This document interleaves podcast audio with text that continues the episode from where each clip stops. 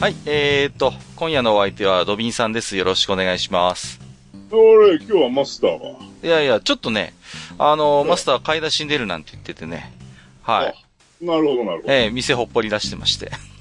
おうおういやいやいや、まあでもね、愚者級的にはドビンさん今年もよろしくお願いしますということで。ああ、こちらこそよろしくお願いいたします。まあ、なんですか。あのーまあいろいろね、えー話題もあるんですけれども、ええ、まあ、要はなんでね、あのー早速なんですけど、えー昨年の12月ですかね、えっ、と、ちょっとしたまあね、Amazon プライムビデオの方で、まあ、えー追加になったコンテンツということで、ええっ、とですね、えー、まあ、アニメのサザエさんですよね。はい。はい。えー、これの、あいの事件ですよね。や、正直、びっくりしました。ううんん。あのね、調べたんですけど、はいえこの第一期のー、うん。映像が、はい。えっ、と、我々の目に触れる機会っていうのはう、んうんうん。えっ、と、その69年の、はいはいはい。なんだっけ、本放送以来らしいです。だから一回も、その、例えばね、まあ、うんあのー、メディア化されてないですし、メディア化もされてないですし、うん、一度だけ、うん、なんか99年に、はいあのはい第1話の、えっ、と、1本目うん、うん、うん。あれがスペシャル番組の中で流れたことがあったらしくて、あ、それ僕記憶があるんですよ。うん、えーそうそうそうそう。僕もね、あの、後々それをこうなんかネットに転がってる形で、それだけ見たことがあったんですけど、はいはいはい。まさかね、うん、この、あれですよ、サザエさんの、この、原初の姿が我々の白日のもとにさらされるというのは、 いや、半世紀ぶりでしょ、だから。うん。ええで、しかも、一挙にね、えー、まあ、第1回から、まあ、50回までええ追加されて、かつ、今後随時追加の予定もあるよということで。ねえ、いやー、ほんとね、よくぞ、あのーやっていただいたというね。うん。いや、本当ですよね。これはもう、あの、日本史における、やっぱ重要事項の一つじゃないですか、サザエさんって。いや、本当にそうだと思いますよね。その、うんやっぱりね、今でもやっぱ国民的アニメとしてね、ええ本当に老若男女に支持されてるコンテンツじゃないですか。ええで、いやそん、うん、でね、うあのん。ー今この国で生きてる人で見たことない人は多分一人もいないんですよ。もちろんそうでしょうね。それはね。サザエさんを知らない日本人はおそらくいない。はいはいはいはい。こんなののそのね、幻だった一番最初のうん。食作品群がはいはいはい。ね、こうやってさらされて、しかも見てみたら、これがまたたまげた内容じゃないですか。もう、まあ、ぶっ飛んでますよね。うんうんなんていうのかな、あのーまあ、いわゆるドタバタ劇、スラップスティック的なええ要素がすごく強くてね、うん。こう、いわゆるホームドラマというか、ええ今のそういうサザエさんの、ああいう本当にほんわかとした、ほのぼの系とはもう本当、およそかけ離れたね。ね、どちらかというとトムとジェリーに近い。ああ、そうですね。確かにそれは、うんうんうん。表現としてはそっちに近いですよね。うん。うんうん。あの、感情表現とかもとにかく大げさだし、ええまあ、キャラクターとかも本当にあの、ディフォルメされた動きというかね。そうそうそうそう。んんうんうんだって、あの、第1話でタマが新聞を読む ん。新聞じゃないや。あの、カツオのはい。答案をはいはいはいはい。両手で持って、はいはい。あの、ふにゃっていう顔をするっていう。いやー、あの、いろいろまあ面白いところが、まあ、とにかく見ていただければわかるんですけど、えええあのーまあ、今ではとても放送できないような、まあ、内容もあるじゃないですか。ええ例えば、えー、3話か4話ぐらいだったと思うんですけど、ええまあ、えっ、と、マスオと若部がね、こう、えあの、精神病院に行ってですね。はいはいはい。そうそうそそこは引っかかるよう。ね。あれはすごいなと思いましたよ。 いきなりあれ、やったらっていう。そうそう、ハイルヒットラーですから、もう、もう NG ワードじゃないですか。 うんでせっかくぼかしたのに。そうそうそうそう。で、まあね、びっくりするんだけども、まあそれが実は精神病院の患者だったなんていうね。えもうどこ切り取ったって、とてもじゃないけど地上波で流せない。えうんしかもね、それを形容する言葉として、あの、釣り聞きに相当する言葉をこう、はいはいはいふはらっい。と言ってくるっていいう。や、だから、はいはいうん。あのーだからプライムビデオだからこそできたっていうことはありますよね。いやー、ですようんうんね。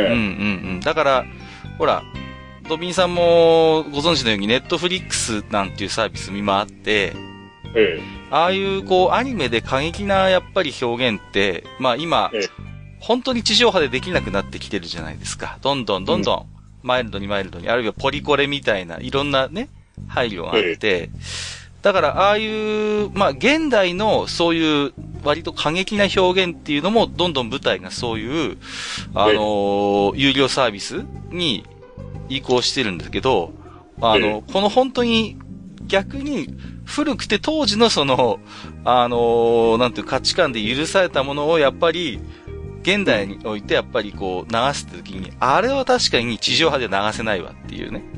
えね、やそうっぱりこの、何、倫理観がこの時代によって推移してくる。はいはいはいはい。推移っていうかね、うんいきなりまざまざと見せつけられてるわけで。そうなんですよね。うんうん、うん。えだいろいろ考えさせられますよね。えだから、あのーまあ、当時からやっぱサザエさんってすごいもちろん人気があってね。うん。ええで、まあ、あれを本当にもうギャグコメディとして当時は普通に受け入れてたっていう、まあ、土壌があったっていうね。うんえ。うん。だやっぱ、そううん、ものすごく新新鮮に映ると思うんですよ。見る人が見ればね。いやー、ねうん。え。まあこんなことってびっくりしましたもん。あの、あとやっぱり、4話だったかな結構メタ的なネタっていうか、あのねええ、カツオが視聴者に向かって話しかける場面があるんですよ。はいはいはうんい、は。い。いやー、この度は父がご心配おかけしまして、どうもすいませんでした、みたいなことを、そうそうそうそう。見てる人に喋りかけるのよね。うん。こういうのも今のサザエさんにはないよなっていうね。うん。どうですか例えばこう、ドビンさんから見て、こう、いやえー、えこのエピソードめっちゃ印象に残ってるわっていう、なんかありますこう見てみて。いやー。やっぱね、あの、2話かなはいはいはい。 ?2 話でね、学校の体育教師が普通にカツオを複数回殴るわけです よ。そうですね。はいはいはい。殴ったことに対してのカツオの反応がこの、何ちょっと記憶を失ったようなふりをしてみたいな。はいはいはいはい。あの、特にだからそれが問題として扱われてるのではなく、それが日常風景として、うんうんうんうん。この子供向けのアニメの中でそうそうそ描かうれていくそうなんですよね。とかね。うんうん。で、その後にもあれですよ、あの、女の先生出てきて、うんうん。あその先生に向かってあの、カツオくんが、あの、先生、あの、旦那に食事の支度させてや、みっともないから、みたいなこと言ってた、。ああ、そううそうそうそう。うんうん。うん。あのーあと、とにかくね、あのーまあ、波平やマスオもそうですし、ええその他の登場する、まあ、男のキャラクターをとにかくタバコ吸ってるっていうね。こう。 みんな、みんな大体タバコ吸ってるっていう。いや、まあ、だって、それはだって、それはっていうか、今まで話したのも全部そうなんだけど、うん。当時のあの世相としては、当然、そうそうそう。ね。むしろ男がタバコを吸うのはステータスな時代だったまわあけでしょ。やっぱりあの、普通に、なんていうの、たしなみなんですよね。紳士のたしなみであって。ええうんうんうん。だからやまっぱり、あ、ね。うん。ね、こう、あったらまず、どうですか、一本みたいな。はいはいい。はい。だったりとか。そうそうそうそう。ね。うんそう考えると、こう、ね、宮崎駿の風立ちぬでちょっと問題になだったじゃないですか、こえう。ね、喫煙のシーンがあって、うんぬんなんていう話があってさ。、はいい。や、もう、だから、覚醒の感がありますよね。そう考えるとね。でもやっぱりこうやって当時の表現を、当時の、その当時向けに作られた表現を改めてこうやって見せてもらって、うん、うん。しかも、サザエさんっていう元から知っていたコンテンツではいはいはい。出てもらうと、なんか、あれですよね。何言おうとしたんだっけかな。いや、 いやでも、やっぱり、そういうのを変に加工したり、カットするんじゃなくて、今う回ん、ありのままをこう、やってくれたっていうのは、やっぱりそうそう。うん、英断だと思いますよね。うん。うん、音声のカットが何にもないのが素晴らしいですよね。そうそうそう。だから今とてもじゃないけど、地上波で言えない NG ワード連発じゃないですか。ええね、ちょっと今このポッドキャストで言うこともちょっと勇気があるようなキーワードもいくつも バンバン出てきて。いや、一応今んとこ僕はぼかしきっている。やいやいやいや、そうですよね。うんうんうん。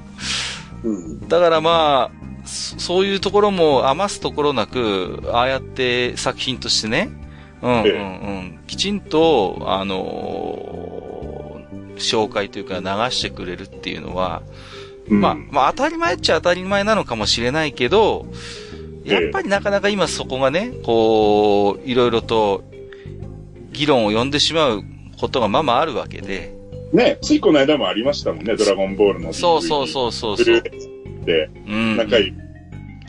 ねだから、ね、そういうことが、まあよくある、う今日にあってね、やっぱり、うん、非常に価値のあることだし、やっぱその歴史的な意味でもね、資料的な意味でも、やっぱ価値はあると思うんですよ。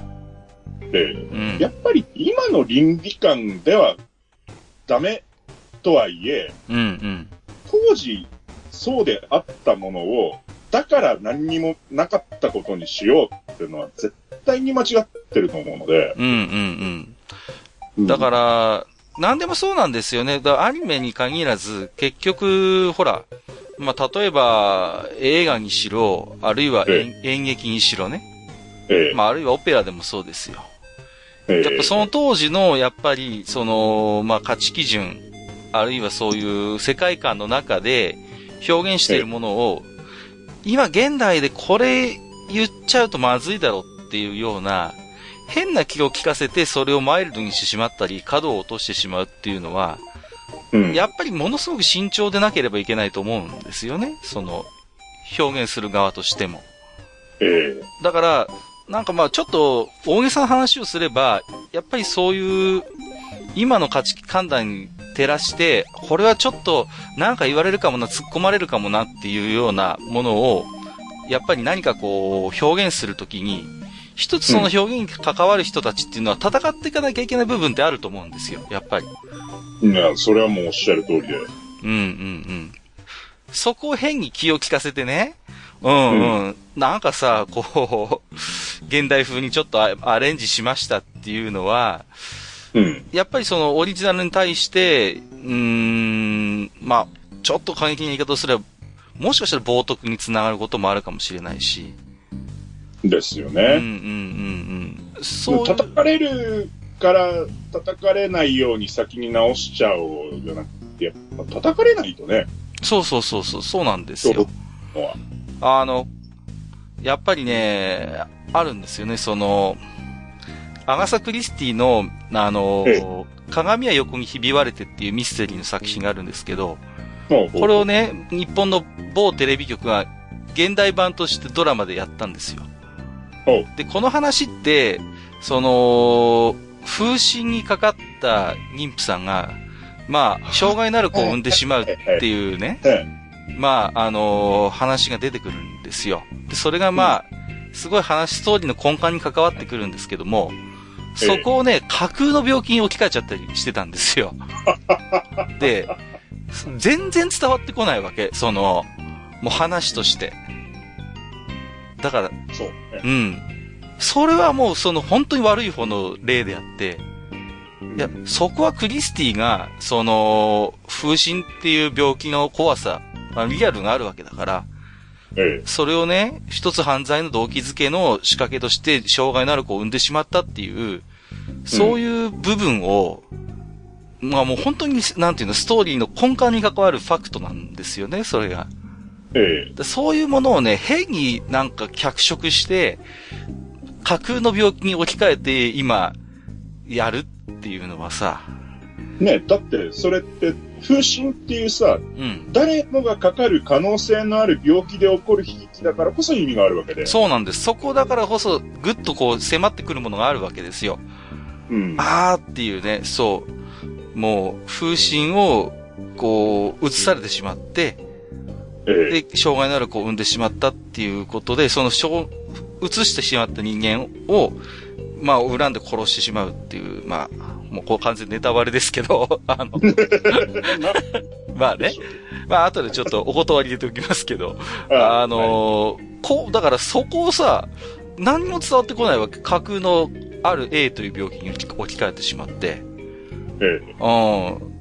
だからなんとなくわかるんだけど、あ、きっと風神のことを言ってんだろうなってのはわかるんだけど、全然伝わってこないし、えうんだ。からそういう、だからオリジナルのそういう本当肝に関わる部分をそうやってこう変えてしまうっていうことは本当に恐ろしいことなんですよね。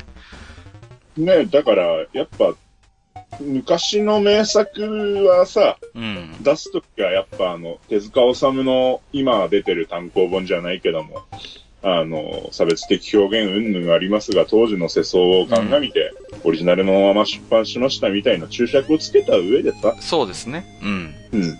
で、特にそういうものってのはやっぱ、そういう古典はもう、興味を持った人しか見なくなってる時代だから、はいはいはい。それでいいんじゃないかなって思いますけどうね。ん。そやっぱりそ、うん。話がサザエさんからそ れだいぶ外れましたけどね。ただ、強引にサザエさんの話に戻すと、ええサザエさんにしたって、まあもともとは地方の新聞の漫画からスタートして、まあ朝日新聞でそれを連載するようになるんだけども、ええやっぱ新聞連載の4コマだから、当たり前なんだけど、当時の世相をやっぱ反映した話っていうのもいっぱいあるし、ええ社会風刺的なそういうやっぱり作品もあるのよね、そのオリジナルに当たればね。そうですよね。だってね、有名な話だけど、ワカメちゃんが当時言ってた抗精神薬を、はいはいはいはい。もう普通に乗ってたわけでしょ。そうですよね。だから、そういう話も出てくるし、あるいは街に普通になんか少尉軍人がいて、こう、まあね、そういう、あの、お金を恵んでくれっていうようなシーンがさらっと入ってたりとか、うん。まあ、あとは労働問題とかね、メーデーとかも含めて、そういう当時のえやっぱり、世相を反映した話って当然出てくるわけですよね。まあ、新聞連載の漫画ですからね。うんうん。ええだから、元々のサザエさんだってそういう考えれば、決して毒にも薬にもならないような、そういうテイストの漫画ではなくて、うん。まあ、ある種のその、言い方もよるんですけども、ある種の毒気というか、いや、うもう毒々しうい。ん、そうなんですよ。だから、面白いのは、つなんていうの、その毒々しさとまた違うのよね、今回のサザエさんの、あの、ドタバタっていうのもね。うんうん。まあ、およそ社会派なんていう言葉は似合わないような、 あのー中身だし。えだからやっぱそこの辺の、やっぱりまた、オリジナルの漫画の雰囲気と、今のあのアニメのサザエさんも全然違うけれども、えええ当時もやっぱりまたそれとは違う、 また、ドタバタ、本当にだからドビンさんが最初におっしゃったのはもうぴったりですよ。本当トムとジェリー的な、うんう。んうん、ドタバタものになってるっていうのはね、すんごい面白かったですね。うんねえ、だから本当に今回見るまで、あの愉快なサザエさんとは言うけれど、はいはいはい。これはあくまで惰性で見るものじゃないのかって思ってたんですけど、はいはいはい、今はい。回見てみた結果ね、思いましたね。はい。サザエさんは愉快だな。本当ですね。いや、あの、お魚加えたドラ猫っていうあのオープニングのくだりもありますけど、ええまんまやってくれてますからね。うもうね、ん。で、あ、これかみたいなのありましたよね。ええそうそうそう。いやー、オープニングとエンディングの曲が変わってないから、そうそうそうそうそう。あの同じ時間に引き込まれるんだけど、うん巻き起こる、あの、ね、物語が全く違うっていうのは。そうですね。えうん。まあ、あとね、こう、ちょっと感動的なのは、やっぱオリジナルのキャストが、やっぱ何人かまだ現役でやってるっていうのもすごいですよね。ねえ。そうそうそう。タラちゃんとかサザエさんって多分、今でも一緒だと思うんですよ。うこのん。はずですね。そうそう。あと、あの、スタッフでも、雪室さんとか脚本やってるうん。もうね今でもやってるからね。え。そうそうそうそう。あのーどういうことっていう話ですよね。そう、あの、最近だとね、最近のサザエさんといえばあの、堀川くんっていうちょっとサイコパス的なやつがいますけど、うんあれをこう、フィーチャーしたのは多分雪室脚本だと思うんだけど、当時から雪室さんで書いてたんだなって僕ちょっとなんか嬉しくなっちゃいましたけどね。この人、なんか50年サザエさんの脚本書いてるよ、この人みたいなね。さこうじゃあむしろあれですね。あの、どうかした、しちゃったんじゃなくて、うんうん原点回帰だったんですね。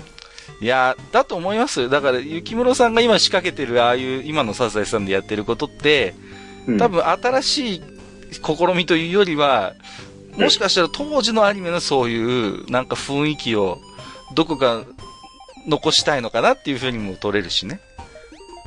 ですうね。ん。ああとはね、単純にこう、もっとまあ、本当に単純な話をすると、例えうんば、500円もお札で出してきたりとかね、そういう単純なところも面白いんですよ。ああ、そうだったみたいな話もあるんですよね。えーそうそうそう。で、だから、そういうなんか世相の、だから、サザエさんちの炊飯器がね、ガス釜だったりとか、そういう細かいところも ね、結構面白いんですよ、見てると。あ、ガス釜だとかね。そうそうそうそう。うん。あと、あれだね、思ったのは、あれですよ、お肉屋さんがさ、はいはい普は段働いてる格好で今日は休みだよって店のカウンターから言ってくるんですよねい。。そうそうそうそうそうそ時代だねーと思った。う。時代ですよね、その辺もね。僕がちっちゃい頃はまだギリギリああいう人いた分、ああ、はいはいはい。あと、停電の話があるんですけど、あの、え確かに僕子供の頃もね、年に何回かはね、停電してたなとかっていうのを思い出しましたね、なんかこう。あったわ、みたいな。